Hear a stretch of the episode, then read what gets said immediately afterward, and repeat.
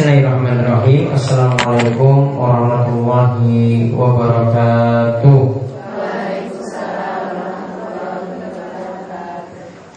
Innalhamdulillah Nahmaduhu wa nasta'inuhu wa nastaghfiruh Wa na'udhu billahi min sururi anfusina wa min sayyiati a'malina. Man yahdihillahu fala mudilla lahu wa man yudlilhu fala hadiya lahu. Wa asyhadu an la ilaha illallah wahdahu la syarika lahu وأشهد أن محمدا عبده ورسوله اللهم صل على نبينا وسيدنا محمد وعلى آله ومن تبعهم بإحسان إلى يوم الدين اللهم إنا نعوذ بك من علم لا ينفع ومن قلب لا نخشى ومن تسم لا تشبع ومن دعوة لا يستجاب له Baik ibu-ibu para jemaah sekalian yang semoga selalu dirahmati dan diberkahi oleh Allah Subhanahu wa taala. Alhamdulillah kita bersyukur kepada Allah Subhanahu wa taala atas perintah-perintah nikmat yang telah Allah memberikan kepada kita sekalian sehingga pada kesempatan malam hari ini kita dapat melanjutkan kembali kajian rutin kita setiap malam Sabtu yaitu membahas diri wanita. Dan nantinya ada pelajaran tambahan yaitu mengenai tafsir tafsir juz 30 nanti kita mulai dari surat An-Nas. Ya, kita mulai dari belakang surat An-Nas sampai nanti surat An-Naba. Tapi uh, kita lanjutkan sekarang pembahasan pertama mengenai pembahasan fikih wanita. Kita ambil atau kita lanjutkan dari pembahasan Syekh Abu Malik dalam fikih sunnah nisa. Kemarin terakhir sampai pembahasan apa? Sunnah sunnah fitrah. Sunnah fitrah kemarin apa yang dimaksudkan dengan sunnah fitrah?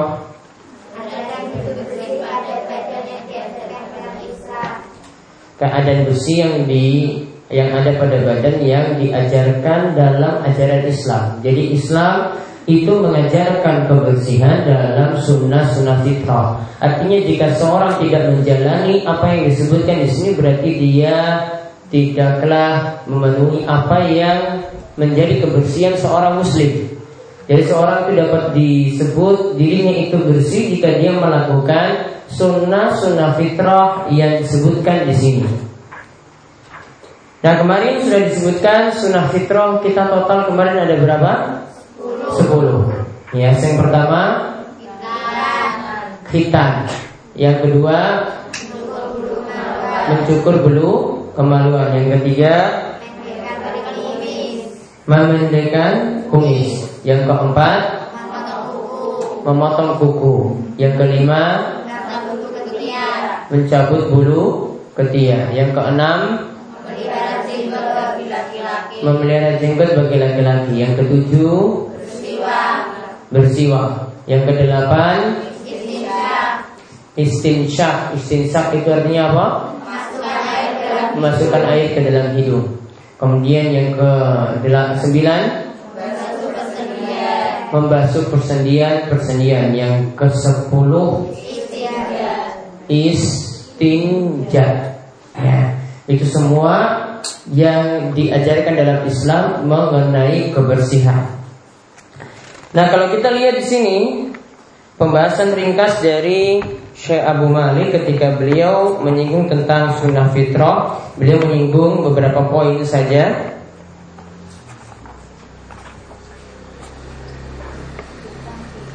Mengenai hitan bagi perempuan, beliau katakan di sini adalah dengan memotong bagian luar kulit yang ada pada bagian ujung kemaluan. Tujuannya itu adalah untuk menyeimbangkan syahwat.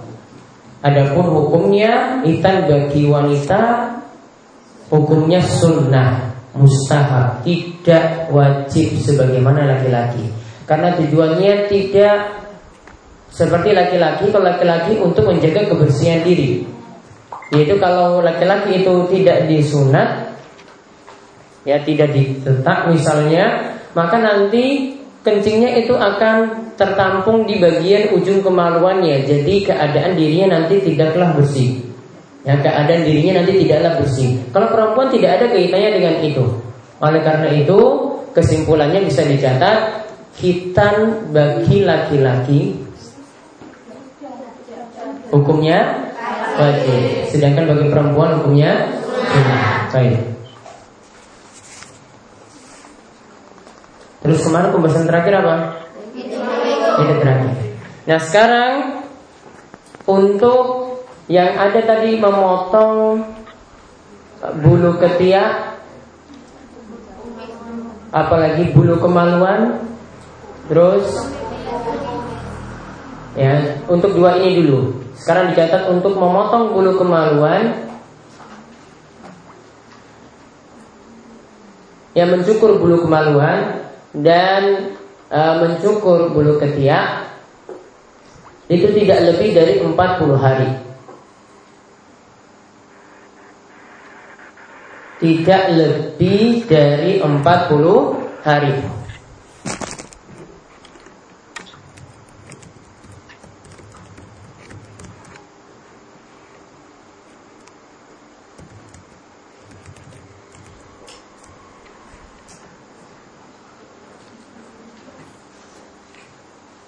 atau selama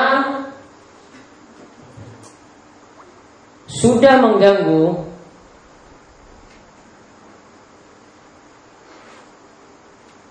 ya sudah mengganggu maka hendaklah dipotong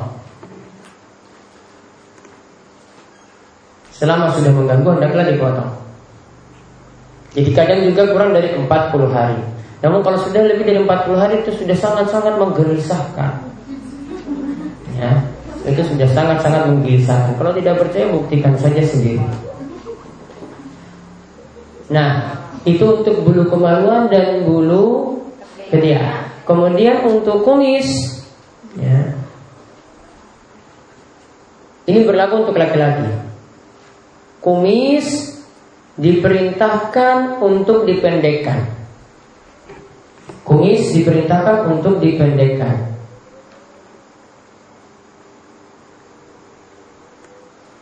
Artinya tidak lebih dari bibir Artinya tidak lebih dari bibir.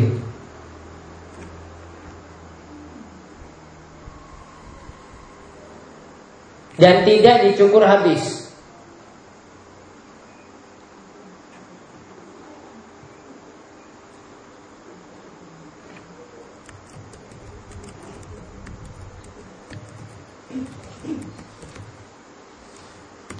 Sedangkan untuk jenggot diperintahkan untuk dibiarkan apa adanya. Ya, untuk dibiarkan apa adanya. Tanpa mencukur atau memendekkan tanpa mencukur atau memendekkan.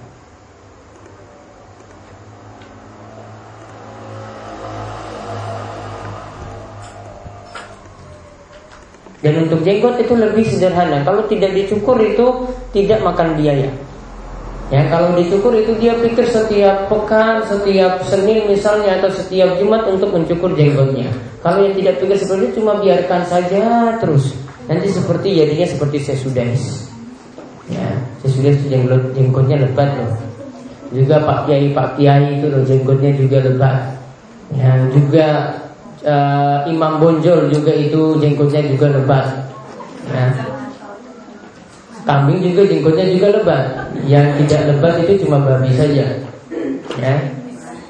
Jadi kalau ada yang mau hina jenggot itu yang pelihara jenggot itu kayak kambing ya ada juga hewan yang tidak punya jenggot itu lebih parah lagi babi itu lebih parah. Nggak punya jenggot ya. Nah, mana yang lebih mending babi atau kambing? Nah jadi lihat di situ untuk kumis itu untuk aturan untuk laki-laki. Jadi ibu-ibu jangan merasa risih kalau suaminya itu berjenggot. Itu nggak boleh ya. Itu tidak boleh risih dengan syariat itu nggak boleh. Begitu juga kalau lihat misalnya Lihat misalnya kalau ada kasus misalnya sebagian eh, tokoh-tokoh terkemuka misalnya memilih untuk poligami, maka juga nggak boleh risih dengan syariat. itu syariat tidak boleh risih. Kalau nggak mampu untuk melakukannya maka itu urusan lain. Namun ini masalah syariat itu nggak boleh dibenci sama sekali. Syariat yang syariat. Kalau tidak mampu dijalani ya tidak usah risih, tidak usah protes, tidak usah membenci syariat. Jadi tidak boleh komentar tentang syariat ini dijalankan begini, begini dan begitu. Kemudian ada yang jilbabnya itu lebar misalnya. Nggak boleh risih juga dengan orang yang berpakaian seperti itu. Kalau belum mampu menjalankannya ya maka sudah biarkan apa adanya. Kemudian uh, tadi jenggot itu sudah, kumis sudah, apa lagi belum ada di situ? Motong kuku ditambah lagi motong kuku tidak boleh lebih dari 40 hari. Ya motong kuku juga tidak boleh lebih dari 40 hari.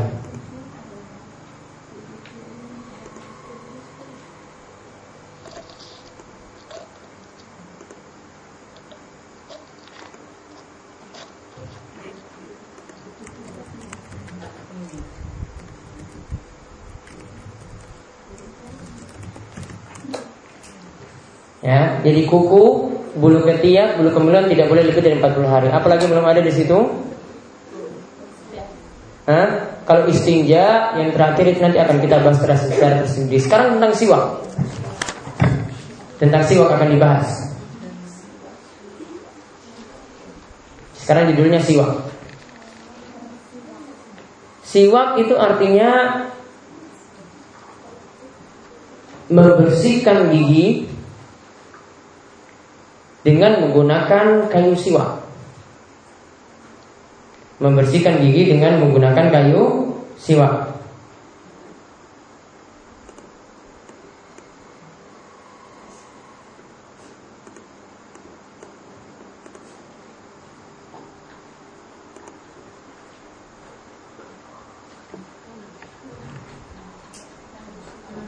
dengan menggunakan kayu siwak. Namun kalau tidak bisa diperoleh Namun kalau tidak bisa diperoleh Bisa diganti dengan pasta gigi.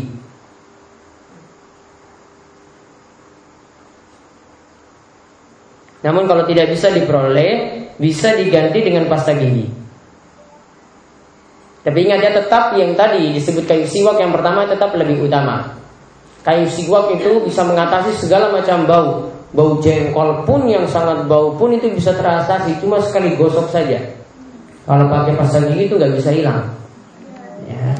Jadi kalau pakai pasta gigi nggak bisa hilang. Tapi kalau pakai kayu siwak insya Allah bisa hilang. Terus sekarang dicatat waktu yang disunahkan untuk bersiwak. Waktu yang disunahkan untuk bersiwak.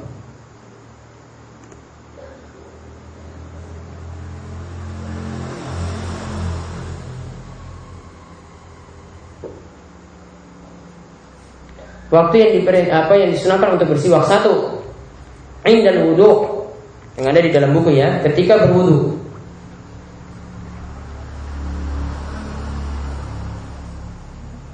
Jadi saat kita berwudhu itu sebelum mulai bersiwak dulu, baru setelah itu cuci tangan, berkumur-kumur, masukkan air dalam hidung dan seterusnya. Ya, ini sebagaimana kata Nabi SAW, "Laul an ala ummati la amartuhum bisiwaki ma'a al-wudhu." Seandainya tidak memberatkan umatku maka aku akan memerintahkan mereka untuk bersiwak setiap kali wudhu. Kemudian yang kedua, sebelum mengerjakan sholat. Sebelum mengerjakan sholat. Jadi lihat diperhatikan di sini, sholat saja diperintahkan untuk bersiwak.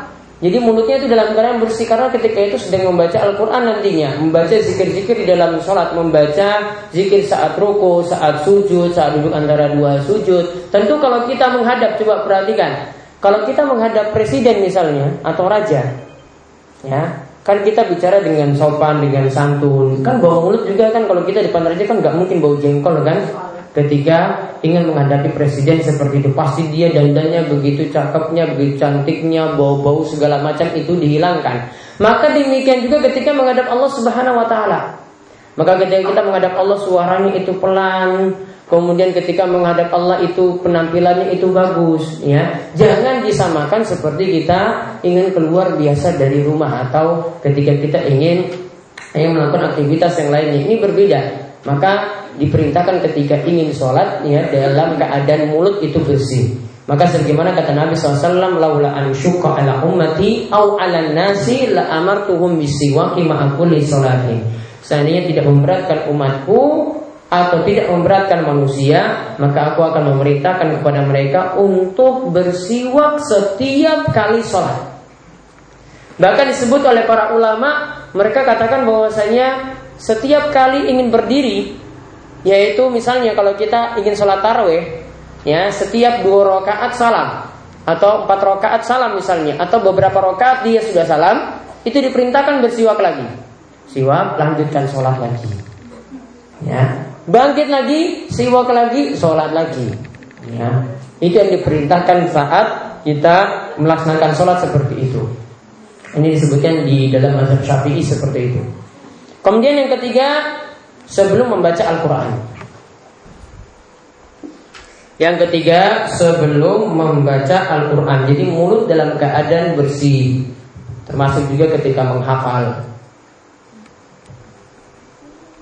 Disunahkan, orang wajib disunahkan. Tapi ya mesti dilakukan seperti itu. Sebagaimana ada hadis dari Ali radhiyallahu anhu umir Nabi siwak. Ali bin Abi Thalib itu mengatakan bahwasanya kami diperintahkan untuk bersiwak. Kemudian Ali itu mengatakan innal abda iza qama yusolli atahu malakun. Ketika seseorang itu melaksanakan sholat maka ketika itu datang malaikat. Jadi malaikat datang kepada orang yang sedang sholat. Faqama khalfahu. Lalu malaikat itu berdiri di belakangnya. Yastami'ul Qur'an wa yadnu. Malaikat tadi mendengarkan Al-Quran dan semakin dekat pada orang yang membaca Al-Quran tersebut.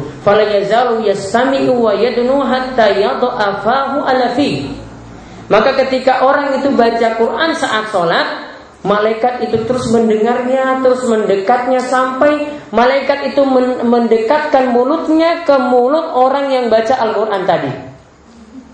Ya malaikat itu mendekatkan mulutnya ke mulut orang yang baca Al-Quran tadi dalam sholatnya. Fala yakra'u ayatan illa kanat fi jawfil malak. Maka ketika dia itu membaca Al-Quran, malaikat itu ya benar-benar mendekatinya. Jadi ketika seorang itu membaca Al-Quran tadi maka malaikat itu berada pada rongga mulutnya atau dia itu berada pada rongga mulut malaikat. Orang itu berada pada rongga mulut malaikat. Coba lihat sampai malaikat dekat. Berarti kalau keadaan mulutnya jauh berarti malaikat itu jauh.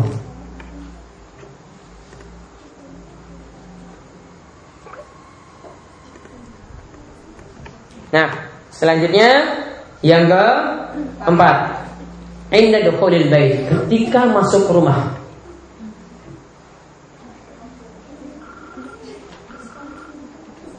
Ya saat masuk ke dalam rumah.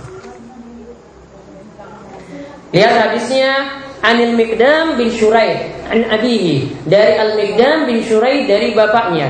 Ia berkata, "Sa'al tu Aisyah." Aku bertanya kepada Aisyah radhiyallahu anha, Kultu aku tanya kepada Aisyah bi ayyi syai'in kana yabda'u Nabi sallallahu alaihi wasallam idza dakhala baitahu.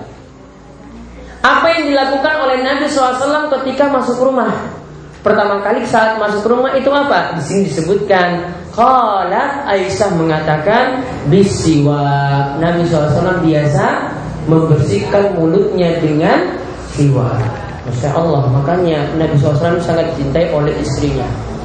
Ya, karena saking dandannya atau penampilannya itu sangat istimewa di hadapan istri. Ya, makanya istri-istri sini mungkin gak betah dengan suami ya, mungkin karena bau rokok ketika masuk rumah, ya karena bau yang gak enak ketika masuk rumah itu mungkin di antara sebabnya. Lihat di sini Nabi SAW saat masuk rumah dengan penampilan yang bagus seperti itu. Ini baru masuk rumah, ya baru masuk rumah seperti itu.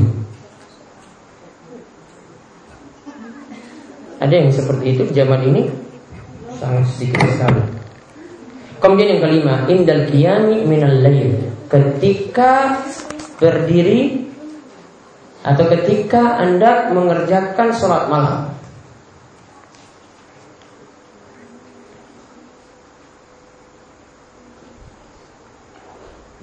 Yaitu dari Hudzaifah radhiyallahu anhu dikatakan karena Rasulullah SAW itu qama liyastahida. Rasulullah SAW ketika bangun untuk sholat malam. Ingat ya yastahida ini sholat tahajud. Tahajud disebut tahajud itu maksudnya bangun tidur. Artinya sholat yang dilakukan setelah bangun tidur malam sebelum waktu subuh. Berarti didahului dengan tidur terlebih dahulu. Jadi tidur dulu, baru bangun. Nah, dia bangun tadi laksanakan sholat itu disebut dengan sholat tahajud. Ya karena Rasulullah bisa koma lihat Sayyidah Yashushu fahu bisiwak. Maka Nabi SAW menggosok giginya dengan kayu siwak ketika bangun sholat malam. Ini kita bangun sholat subuh saja keadaan mulut nggak seperti itu. Yang penting sholat. Ya sholat lanjut lagi tidur. Hmm. Ini jujur sekali gitu di sini. Dan Nabi SAW perlu diperhatikan keadaan beliau seperti ini Sampai beliau itu meninggal dunia Keadaan beliau itu dalam keadaan bersiwak Beliau Nabi SAW itu meninggal di pangkuannya siapa? Aisyah radhiyallahu anha. Saat meninggal di pangkuannya Aisyah Nabi SAW minta kayu siwak dan dia ketika itu menggosok mulutnya dengan kayu siwak langsung setelah itu meninggal dunia. Ya dalam keadaan mulut yang bersih. Masya Allah dalam keadaan mulut yang bersih meninggal dunia. Berarti kan kebiasaannya setiap hari itu mulutnya dalam keadaan ber bersih. Orang ambune, orang ambut petai, jengkol, macam-macam enggak. Namun keadaan mulutnya dalam keadaan bersih seperti itu Nah sekarang kita lihat adab-adab buang hajat Bagaimanakah ketika kita buang hajat masuk kamar mandi Di sini disebutkan sampai 15 adab. Kita bahas sebagian saja. Sebagiannya lagi nanti dua minggu ke depan. Minggu depan libur. Ya. Di sini kita diajarkan dalam Islam, kita diajarkan adab-adab yang mulia. Ya, jadi Nabi SAW itu diutus itu untuk mengajarkan akhlak kita mencontoh akhlaknya Nabi SAW itu diutus untuk mengajarkan kita itu adab dan kita mengikuti adab-adab Nabi SAW. Contoh, saat masuk rumah Nabi SAW itu memerintahkan kepada kita saat masuk rumah Ya, saat masuk rumah, terutama ini rumah orang lain, diperintahkan untuk meminta izin terlebih dahulu. Minta izinnya bagaimana? Bisa dengan mengetok pintu, ya, bisa dengan mengucapkan salam terlebih dahulu. Nanti pasti orang rumah nanti tanya, ya, ketika bertamu misalnya assalamualaikum waalaikumsalam, ya siapa itu? Maka Nabi SAW ajarkan jawab dengan sebut nama. Jangan ketika bertamu niki kulo, kulo ini nggak ada artinya itu siapa itu? Saya, saya siapa? Ya, kalau ditanya sinten, ya jangan jawab dengan sah. Saya kata Nabi SAW. Nabi SAW pernah mendengar ada seorang yang bertamu, kemudian bertamu di hadapan Nabi SAW saat masuk. Ya, ditanya siapa itu? Manhaza, siapa itu? Dia jawab, anak. Saya, saya. Kemudian Nabi SAW balas lagi, saya, saya. Mungkin kamu siapa? Nabi SAW tidak kenal. Lalu Nabi SAW itu ajarkan kepada dia kalau masuk rumah itu sebut nama. Harus sebut namanya. Ini kulo siapa? Ya, jangan cuma kulo saja, nggak ada lanjutannya lagi. Nah ini tidak ada manfaat. Maka ketika ingin memperkenalkan diri ya sebutkan nama ketika itu. Jangan juga memperkenalkan diri siapa namamu. Oh saya ini saya. Nah, kamu siapa saya saya terus. Jadi itu di antara adab yang diajarkan dalam Islam. Contoh lagi yang Nabi SAW ajarkan ketika kita makan. Kita diperintahkan uh, ada sebuah hadis yang Nabi SAW itu ajarkan kepada bocah cilik. Nabi SAW ajarkan tiga adab.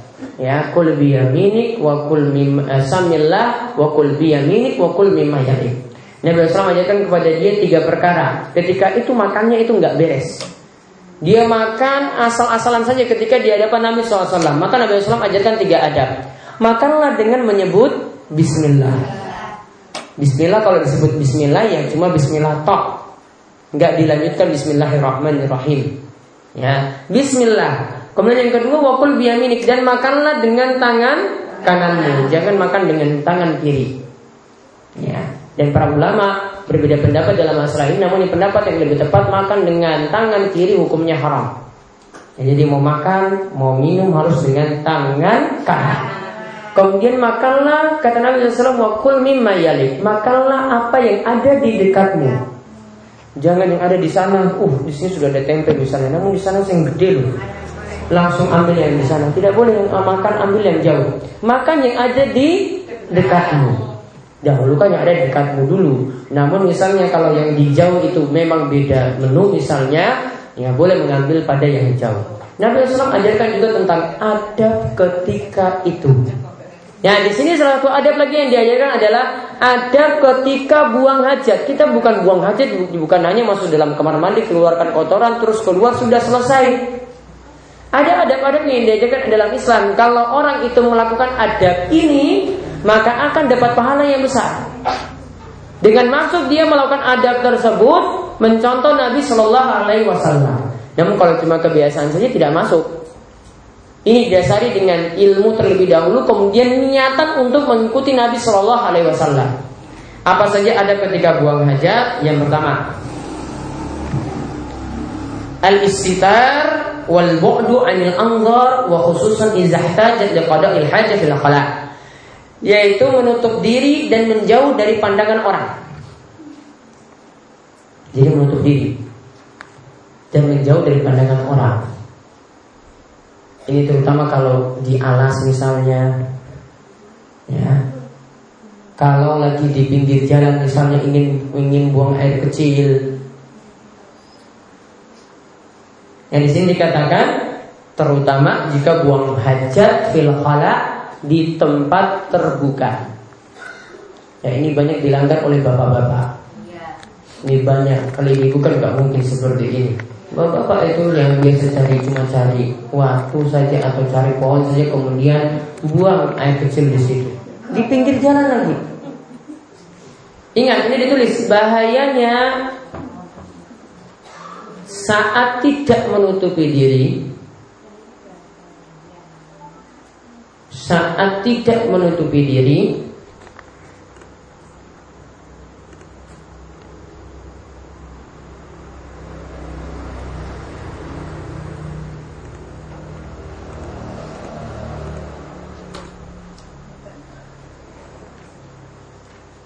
akan diancam dengan siksa kubur akan diancam dengan siksa kubur. Itu dia akan disiksa dalam kubur nantinya. Jadi di uh, di antara sebab siksa kubur kalau berkaitan dengan kencing, ya ini bisa ditulis di antara sebab siksa kubur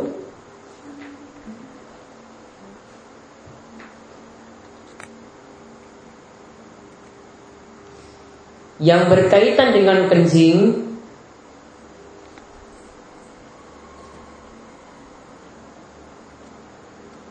itu ada dua.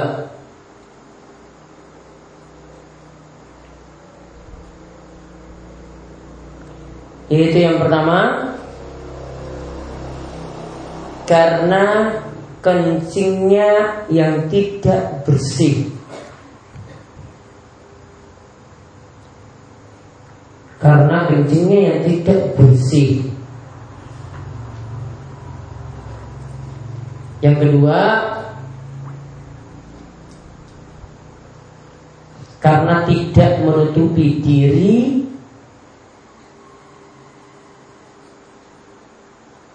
ketika kencing.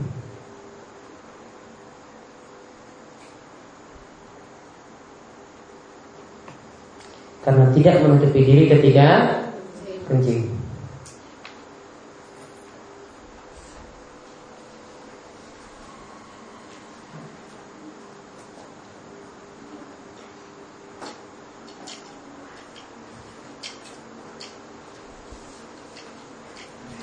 Sudah lihat? Jadi ada dua sebab tadi.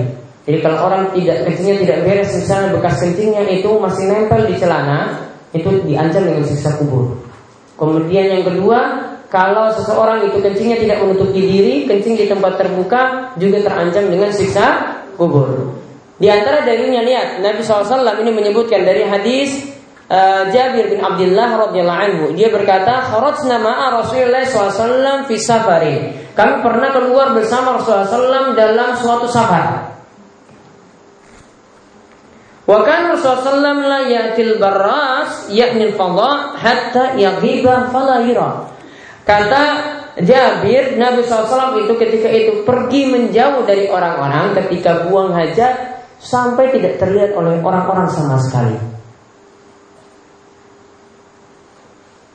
Lalu di sini Syekh Abu Malik katakan bahwasanya untuk perempuan beliau katakan lebih-lebih lagi harus menutupi diri. Kalau Nabi SAW saja, ya pada laki-laki tidak tidak terlalu dalam masalah menutup auratnya, tidak lebih ketat seperti perempuan. Kalau Nabi SAW seperti itu, beliau pergi menjauh. Apalagi kalau perempuan Perempuan lebih diperintahkan lagi untuk menutupi diri ketika buang hajat. Maka cari tempat yang lebih tertutup lagi. Kemudian yang kedua,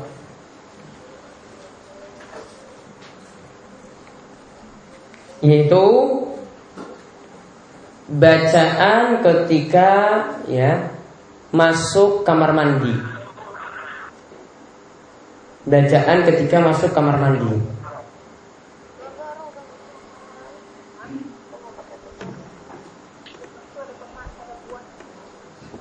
Apa bacaannya ketika itu?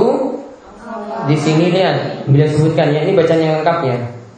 Bismillah Allahumma inni a'udzubika minal khubuthi wal khaba'is. Jadi bisa dicatat pakai bismillah di depan. Nanti ada faedahnya. Kenapa pakai bismillah ketika itu? Ini baru di luar ya. Ini bukan di dalam. Ini di luar kamar mandi, mau masuk. Bacaannya, tulis bacaannya lengkapnya. Bismillah.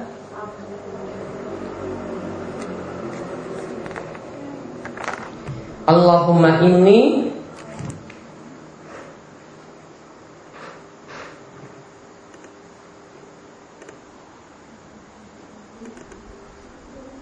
Bismillah. Allahumma inni A'udhu bika Minal khubuthi Wal khaba'is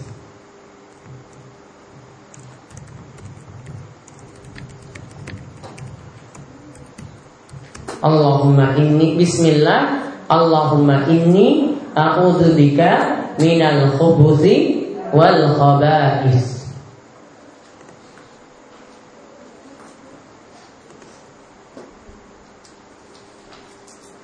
Nah doa itu artinya dengan nama Allah Bismillah Allahumma inni bika Ya Allah aku minta perlindungan kepadamu Minal khubusi Yaitu khubusi itu artinya apa? Dari setan laki-laki dan khaba'is setan perempuan Sebenarnya situ ada dua bacaan.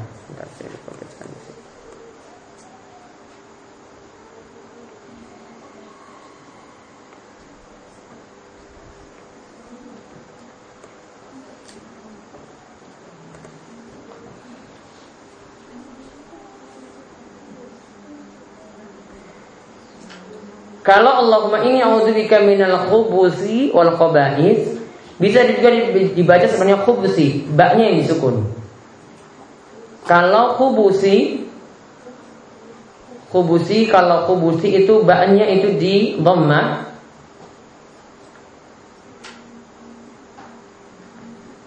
Itu artinya tadi Ya Allah kau minta perlindungan kepadamu dari setan laki-laki. Khubusi itu setan laki-laki. Khobais itu setan perempuan Namun kalau khubusi Baknya itu disukun Ya, khubusi itu artinya gangguan setan, sedangkan khobais itu artinya maksiat. Ya, jadi aku minta perlindungan kepadamu dari setan secara umum ditambah dengan maksiat. Jadi boleh dibaca dengan khubusi, ya, baknya itu di doma atau khubusi, ya, baknya itu di sukun.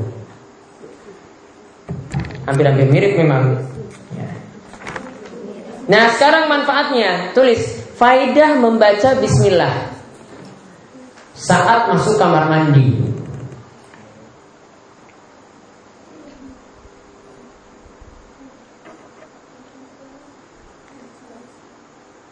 Yaitu akan Terhalang dari pandangan jin. Saat buang hajat akan terhalang dari pandangan jin saat buang hajat. Jadi jin nggak lihat. Pakai bismillah ketika masuk. Sebagaimana disebutkan dalam hadis yang ada di buku itu satru ma baina ayunil jin wa aurati bani adam iza dakhala ahadumul khala ayaqulla bismillah penghalang atau tirai penutup di antara pandangan mata jin dan aurat manusia itu ketika salah seorang di antara kalian masuk ke dalam kamar kecil kamar mandi lantas membaca bismillah. Maka diawali dengan bismillah terlebih dahulu. Lalu tentang dalil Allahumma inni a'udzubika minal khubthi wal khaba'ith itu hadis dari Anas dia itu berkata bahwasanya Nabi SAW ketika masuk kamar mandi beliau membaca Allahumma inni a'udzubika minal khubthi wal khaba'ith jadi lengkapnya itu pakai Bismillah. Tadi tujuannya apa? Untuk terhalang dari pandangan jin. Jadi jin nggak lihat. Jadi coba lihat dengan bacaan yang ringkasnya jin itu nggak lihat. Ya, apalagi ganggu, dia dia nggak lihat kita kok. Ya. Lalu baca Allahumma inni auzubika Allahumma inni auzubika minal khubuthi wal khaba'is. Dan ini juga menunjukkan bahwasanya di dalam kamar mandi itu banyak setannya. Jadi jangan lama-lama di kamar mandi Apalagi sampai dendang-dendang lagu Nyanyi-nyanyi lagu sak album Ya Ini nggak boleh. Kamar mandi itu tempatnya setan loh. Membaca nyanyi-nyanyi lagi ketika itu setan tambah banyak lagi. Maka nanti kesurupan dari kamar mandi itu banyak. Ya Jadi tidak boleh seperti itu. Nah, itu untuk kajian fikihnya. Sekarang buat catatan baru kajian tafsir. Tafsir juz amma.